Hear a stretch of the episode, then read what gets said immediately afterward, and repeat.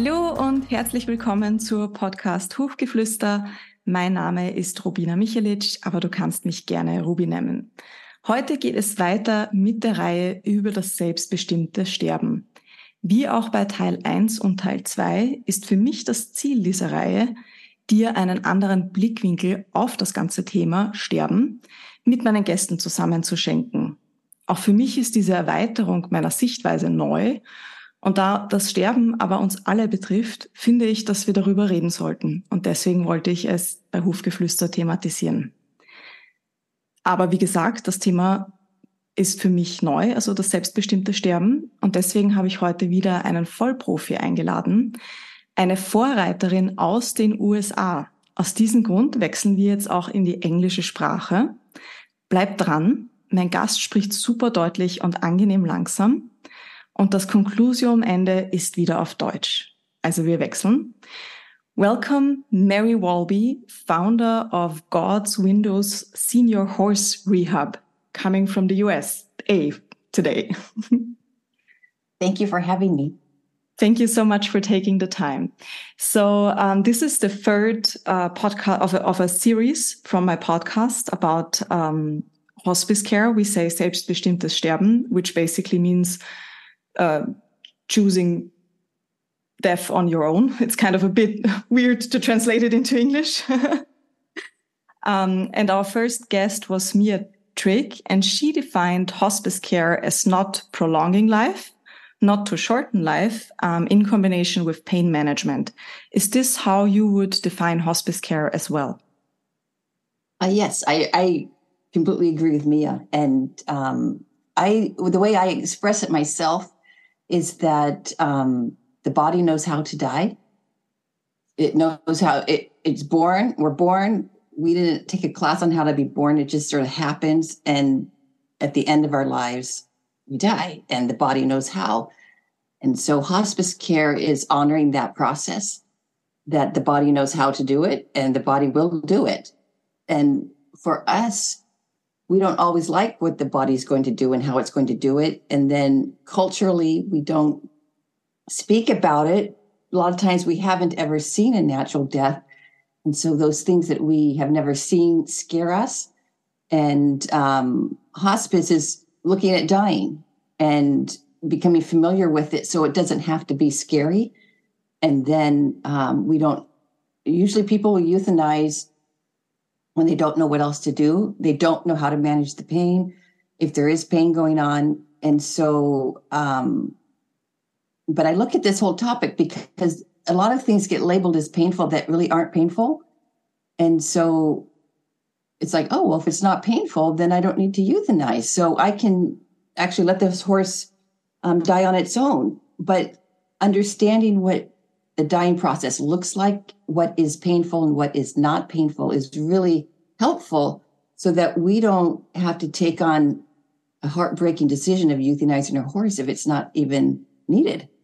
So that's um, so when I talk about hospice, in human hospice, it's when there's a terminal medical condition that you're deciding not to treat because you know it's going to kill you.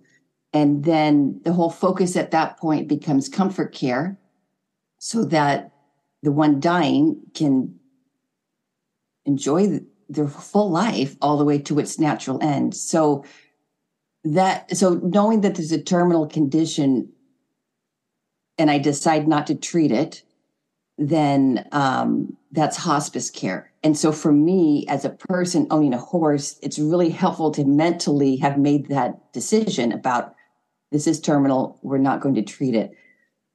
Um, when I had, so a couple years ago, I had a, one of my horses, they're all old horses I take.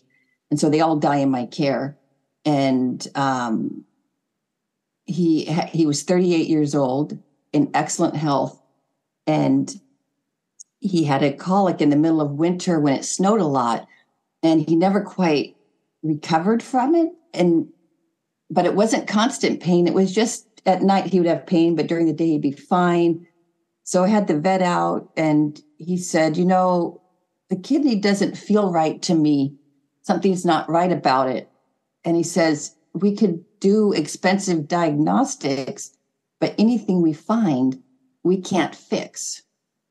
And a ho- horse being 38 years old, I wouldn't do surgery on a 38 year old horse. So it was at that point I realized, oh, okay, there's something terminal happening. And then that is when I made the mental switch to this is hospice care and I'm not going to try and fix it. That is so interesting. And I mean, we've talked uh, beforehand, and I've talked a little bit that my foundation is classical Chinese medicine, and especially the Eastern part of the five element theory. And the element that is connected to death and the starting of life is the water element, which is also associated with the kidney. So to me, it's um, it's it blows my mind that your that kind of felt that there is something off with the kidney, and that's how the both of you kind of knew that this is end of life care. So that that's amazing. That yeah. wow. yeah, like getting goosebumps that's right amazing. there. oh my goodness. Wow. I, am still learning things. And this, he died three years ago. So that's excellent. Thank you. Sure. Um, so is this kind of how you were initiated into this calling? Like supporting um, horses into death or dying process? Well, yes. So about 20 years ago, I um, I volunteered with a nonprofit where kids were, or I'm sorry, horses were helping kids. And then, but the horses all got older. And then now where do they go? You know, the horses, you know, we're going to retire from that work and there was nowhere for them to go. And so for me, I became more fascinated with the horses than the people. You know, the p- kids were being helped and that was wonderful, but I was watching these horses get older and I was going, well, who's going to help them? So that's how I started taking senior horses and then someone said to me, um, What do you do when they die? And I said, I don't know. No one has died yet. so for seven years, I was just taking care of senior horses in retirement, and no one died. And then in the space of five years, four died. And then it was like I was pretty much in a grief process on a yearly basis. Every year, another one would die. And then I grieve that horse. And as soon as a year would be up or 18 months, here comes the next one that dies. And in that, I had a horse who, um, she had, I took her with a very poor prognosis. Like the vet recommended euthanasia because they couldn't fix what was going on. But I rehab horses holistically. And in the holistic world, there were a handful of options that hadn't been tried yet. So I thought, well, it's at least worth a try. So with her, I tried. And then um, three months after she came to me, it was clear that she was dying and I couldn't stop it. And she had a high level of pain when she was dying. And so then I'm going, okay. So in my mind, I thought, well, this can be like people where you know, death is imminent. So let's just give a pain med to take the edge off and let her die peacefully and let her die at home in her herd, you know, surrounded by her horse friends. That was what was in my mind. And when the vet came, I they didn't have that kind of pain medication. They only had mid-level pain meds and then euthanasia. And I didn't know that. And um, so the only tool they had to manage this kind of pain was euthanasia. And I thought, oh, okay. So in that moment, I didn't know what else to do. And so I euthanized her, but she fought it. And then that really bothered me. And then I thought, okay, veterinary medicine may have been able to take away, may have been able to end the physical pain at that moment but it did not have any tools for helping her body come to a rest state before she died. And I wanted to see if there was a way to help her be at peace before she died, not be in the sympathetic nervous system fighting. And um, so that really bothered me. And so that's how I got initiated into hospice. I thought, how do we do this? Like, is there a way to do this? What do you do if you don't have a vet and the vet can't come? I know people who the closest vet is a day's drive. Like, what can you do there? And so my whole exploration then became how can you manage pain holistically? Um, what what about the surrounding herd members? What do they know? Can they help me? Um, it just became that whole question. So after I euthanized her, the next year and a half, I just spent studying hospice and humans. And hey, can I adapt this to horses in any way? And then it was 18 months later, my next horse started his dying process. He was the one with the kidney that didn't feel right. And that was clearly, it was terminal and clearly he would die from it. And so the horse I euthanized, everything I learned from her, I got to actually put into practice with my horse 18 months later who had the kidney issue. And he died two months into hospice care. And he died peacefully on his own. And the peace in his body was a stark contrast to how the horse died that I euthanized. It was a total opposite. It was peace through the legs. The belly was relaxed, the jaw, the eyes, the whole face was relaxed. And it was like, I have never seen such peace in a horse. And he was dead.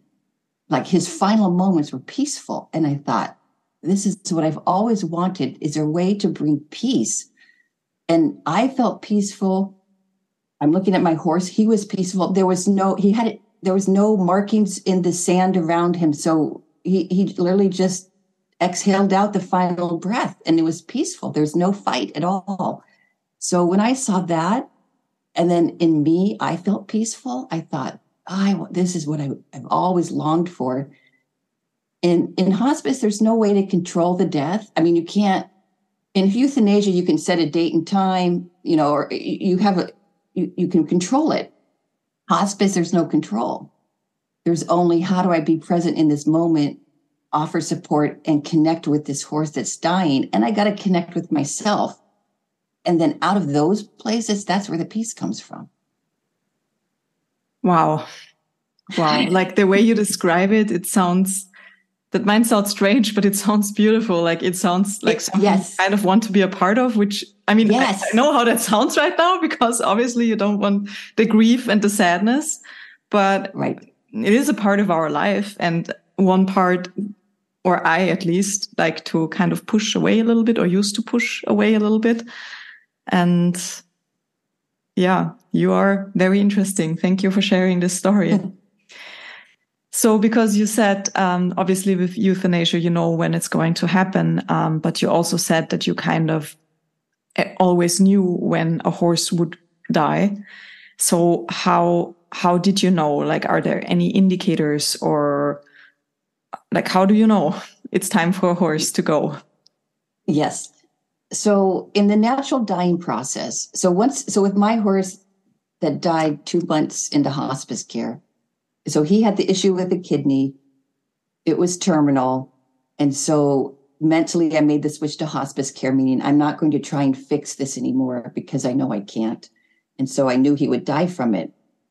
So then um, there's an article I have on my website on the um, stages of dying, the natural death process, written by a holistic veterinarian. And she describes the dying process. And so you can have um, there's a decreased eating a loss of appetite that can happen um, and that's because the body's getting ready to die so it doesn't need to spend all its energy on sustenance for living it's putting its energy toward dying so there'll be a decreased appetite because of that you'll lose weight you can lose weight um, and eating will actually completely stop anywhere from one to five days pre-death so if you see eating stopping, don't make them eat. They're just getting ready to die. Now, if you make them eat right there, you're actually prolonging death.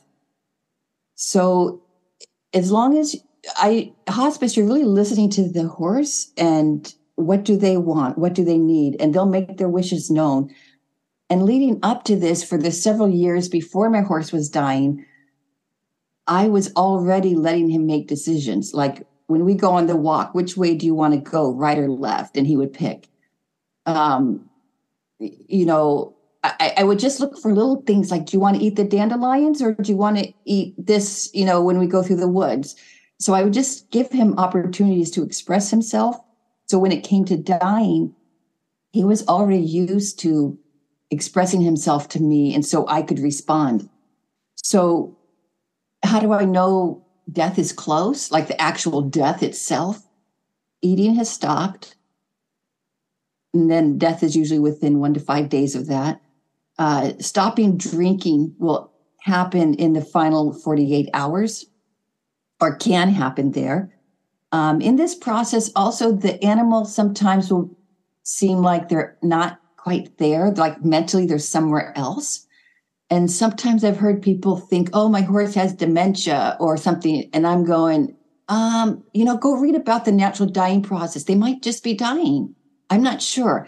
A lot of this you don't really know. You just sort of have to educate yourself on what does dying look like so that if you start to see some of these things, you can then evaluate your situation and see does any of this apply?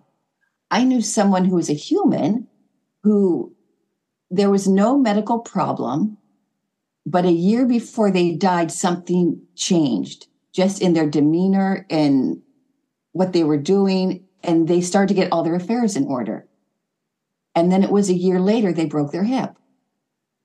So there's this internal change that can happen. It can happen days, weeks, months before death. It can even, with that person, the body knew something before there was any sign that death was coming. Of course, that person was elderly. So they also knew they're at the end of their lives anyway. So, um,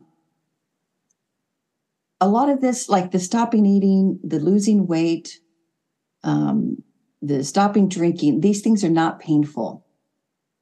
One of the biggest problems is that Western veterinary medicine does not train veterinarians in hospice care.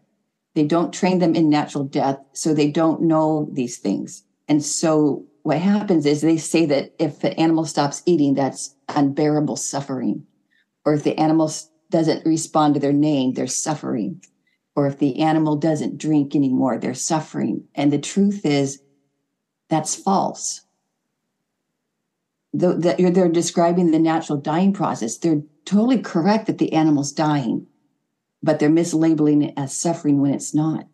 Now, if you have pain, then when you're dying, it's typically typically because of a painful medical condition. And so in hospice care, we look at how can we manage the pain of the medical condition but we don't manage stopping eating. We don't manage weight loss. We don't manage stopping drinking because those are simply how the body shuts down so that the spirit can leave the body. And a horse is a thousand pounds. That's a lot of, that's a lot of horse. And it takes a lot for life in that body to die, for, for that, for the body to physically die and for the spirit to disconnect from the physical body. So it's a big process. And for my horse, it was two months. And um, he probably, I, I initially, I'd never seen a natural death in a horse like this in hospice. My, it was my first time. And so I was afraid that every day he was going to be dead. I thought, I thought for sure he's going to be dead. I'm not going to see him tomorrow. He'll be dead. And then, it, but it took two months. And then let me tell you, in the past, in the final month, he dropped a lot of weight. And then in the final week, he got swelling. And then it was like, oh, and then when he finally did die, it was like, okay, that is, that's good. Because I don't know how he would have gone on living. I mean, because his body was literally dying and I was seeing it. And I was going, there's, I don't know how you're going to keep living like this. And he did it. He died. So um, it was a it was a big process. Wow. I mean, and of course you didn't know how long it's it was going to take. I mean, okay, two months, but like thinking every day your horse is going to die, or it, technically it could have taken longer than two months. So how did you personally cope with that? Because it does sound quite draining. Like imagining every time could be the last time you see your horse. How did you find peace in this kind of situation? To me, to be honest, it sounds horrible. Yes. yes. Yes. Not peaceful yes. at all. Like no, maybe exactly. for the horse, it, but not for yes. the human. I mean, oh my God. exactly. Exactly. It, it, it having been through it and come out the other side, I will say it was the most profound experience of my life. And I would do it again in a heartbeat. That's so interesting because that, that's the exact same thing Mia said too. Yeah. yes. Yes. And uh, initially, my my initial reaction when I realized when we made the switch to hospice and I knew this was terminal and he would die from it and I couldn't fix it, I felt relief because I thought, oh my gosh, I can stop trying so hard. I was trying so hard to see is there a treatment for this? You know, what do you need? And I mean, I was looking at everything because I was going to give him every chance he had because he was in great health. And then when I realized, oh, this is terminal, there, a part of me was relieved. And wow. then the part of me was sad because I thought, oh my gosh, this really is the final chapter. But, and this is it. And then another part of me felt, how lucky am I that I get to do this for him? That he's in a place where he gets to lead this. And so it was all those things. And then um, my two big fears were what if he gets skinny and someone calls animal control? And then it's like, well, so I said this out loud to a friend, and she said, well, then you just educate animal control. You give them the article on the stages of dying and, and educate them. That's what you do. But you have, I was going to have my article from the holistic veterinarian ready to go. And um, that never happened. It, it never ended up happening. The horse I had, he did get very skinny. He probably went to a body condition of a two right before he died. And, um, but he liked to hang out in the trees and he really didn't hang out up by the road very much. So, and you couldn't really tell how skinny he was from a distance because he had a really good winter coat. So that never um, became an issue in terms of animal control call, coming, but I was ready. And my second fear was that what if he rolls around in the mud in pain?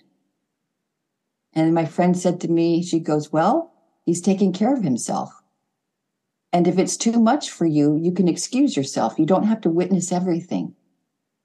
And so um, it was actually a few days later, he did that very thing. He rolled around in the mud, made a big mud pit. By the time I came out there, he was, he had so much mud on him, I couldn't even see his hair.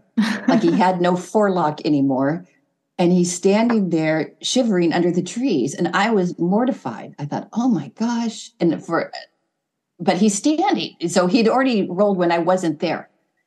And um anyway so i did some TTouch on his ears. Uh, there was something else. I, I can't remember what I, I there were two things that i did. Just holistic body work kinds of things.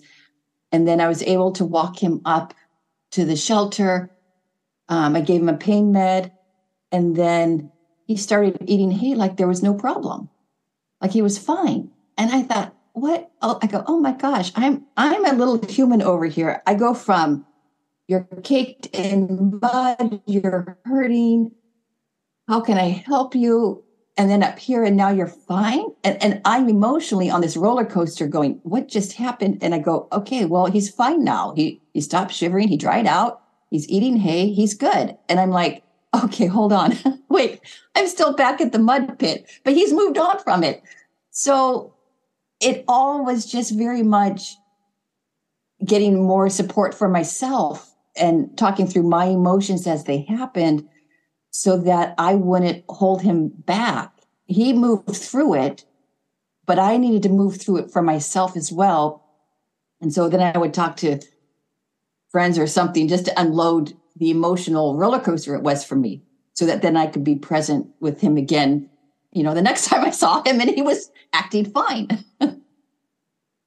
That's amazing. And you're really brave, and to share all of this, I'm, I'm really thankful. Um, so because you said that your surroundings were quite important and I know that you do offer an online course.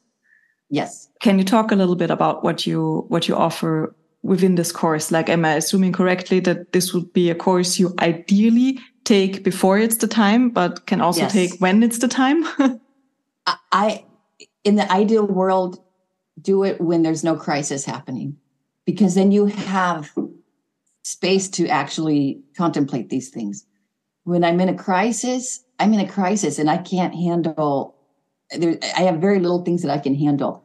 So um so I recommend before there's a crisis so that then you can sort of contemplate and go, what part of this resonates with me? Is there anything I want to incorporate just into how I take care of my horse now? Um, the things in the course we talk about is the natural dying process. So, what does it look like? And examples of what that looks like, and examples from my own experience with horses. Then we talk about comfort care for the horse. So, what does comfort care look like? And um, then the third thing we talk about is comfort care. Well, it's self care for us. really you could call it comfort care for us because we need comfort when we're doing this. But I feel like that's one of the most important things because yes. you pour from an empty cup. And if you, I mean, yes. as we said before, for two months thinking every day your horse is going to die. And I mean, we all love our horses. Yes. Yes. That does sound draining.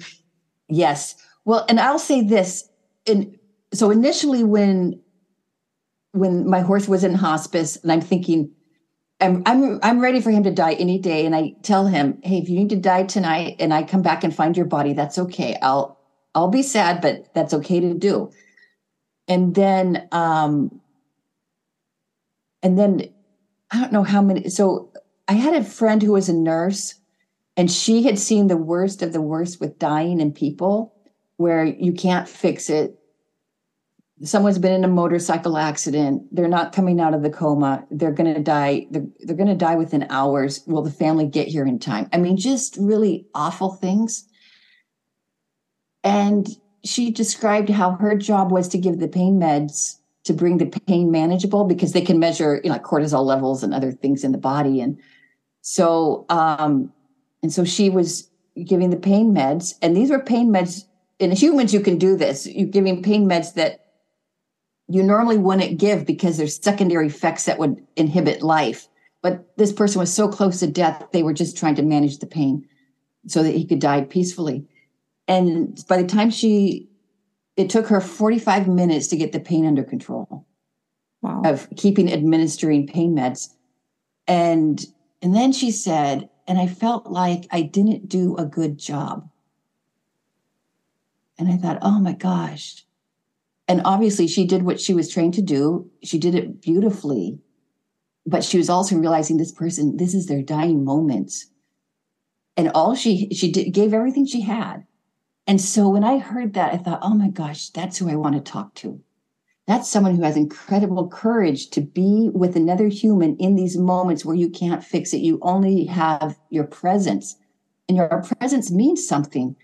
And it's past the fixing it's past it's past all that. It's just i'm here and i'm connecting to you. And when i look at that i thought wow she got to be there for that man. She got that. And i go wow. And so for me when i look at horses dying yes it's challenging.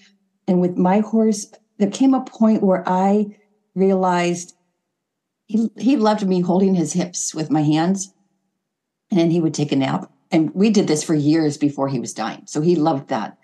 And so during hospice, he really liked it because he wasn't quite as stable because he was he was dying. And um, but then he dropped a lot of weight to where I'm feeling the bones and it scared me. And so I'm going, hang on there. Okay, I can't put my hands on your bones, you know, you're supposed to have flesh here. So it was freaking me out. And so I just sort of stood there for a moment not knowing what to do, like just realizing, okay, you're dying. I mean, I know you're dying, but I'm now seeing the bones. He didn't care. He he's like going, so he repositioned himself, took his bony butt and put it in my hands. Like, get your hands on my hips, lady.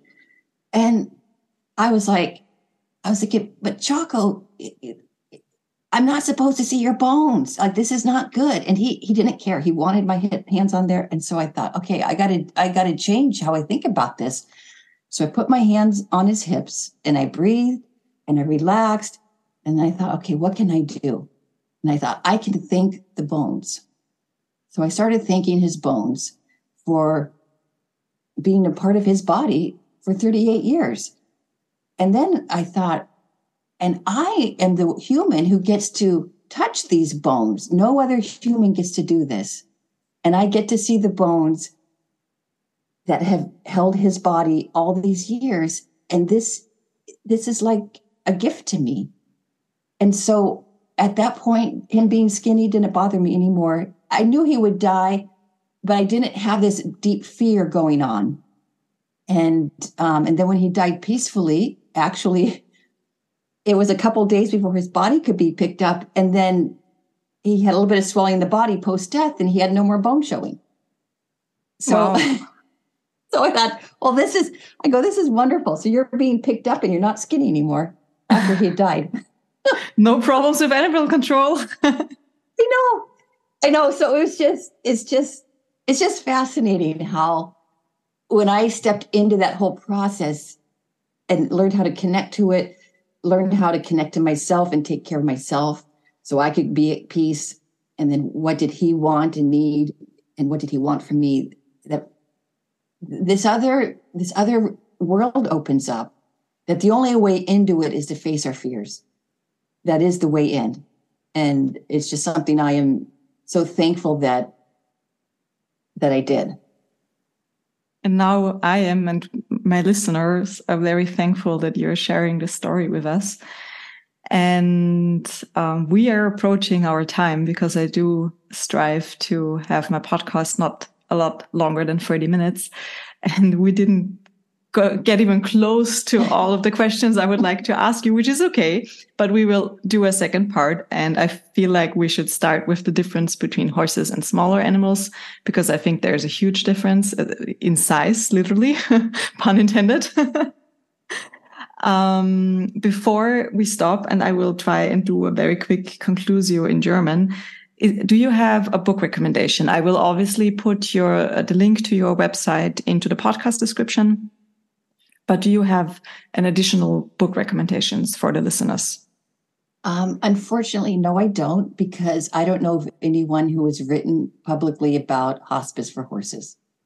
Okay, that's good. Then they will so, just um, have a look on their website and uh, on your website. And I know you have the blog and and you yes. have been invited to other podcasts. And I will put that link, uh, these links up in the description as as well. Because yeah, and of course, they can contact you directly if they need yes. the support. And if someone knows of someone who's written about hospice publicly in a book, I would love to read it. For sure. And actually, so. Mia is writing one right now, but um, more not about horses, more more in general. Yes. But I'm looking very much forward to that. It's supposed to come out in September, I think. okay, wonderful. Yep. All right, then. So we will make a quick stop on es ist jetzt noch ein bisschen viel für mich im Kopf für das Conclusio, dass ich das jetzt alles sammeln kann. Aber äh, Mary ist eine super interessante Frau, die alte Pferde zu sich nach Hause aufnimmt und sie in den Tod begleitet. Sie hat erzählt von dem Unterschied, wie ein Pferd eingeschläfert wurde versus den Unterschied, wie ein anderes Pferd von alleine gehen konnte und dass es einfach viel friedvoller war. Und sie beschreibt ein bisschen die Anzeichen, wo man dann einfach weiß, dass ein Pferd stirbt, dass es zum Beispiel einfach aufhört zu fressen, dass es aufhört zu trinken und dass das aber positive Anzeichen für den Sterbeprozess ist. Denn auch, wie es mir schon gesagt hat, der Körper weiß, wie er stirbt. Und wir alle wissen, Pferde sind einfach äh, große, schwere Tiere. Das heißt, der Prozess kann auch einfach dauern. Im Fall von dem einen Pferd von der Mary hat es zwei Monate gedauert und in der nächsten Podcast-Folge, das wird dann Part 4 von der selbstbestimmten Sterbefolge, ähm, geht es dann weiter mit den Unterschieden von, also zwischen großen Pferd, Tieren wie Pferden und kleinen Tieren wie Hunden. Aber ich hoffe dann auch, dass wir zu den Fragen kommen, wie es eben ist, wenn, wenn etwa dein Pferd vielleicht nicht so alt ist, aber trotzdem eine chronische Krankheit hat oder Thema wie Kolik hat und sich davon nicht mehr erholt oder Hufrehe, solche Sachen und wo einfach viel Schmerz ist. Und ja, also ich freue mich auf die nächste Folge. Alle Links, die mir, mir die Mary erwähnt hat, kommen in die äh, Beschreibung der Podcast und wir hören uns in zwei Wochen. Bis dahin, alles Liebe.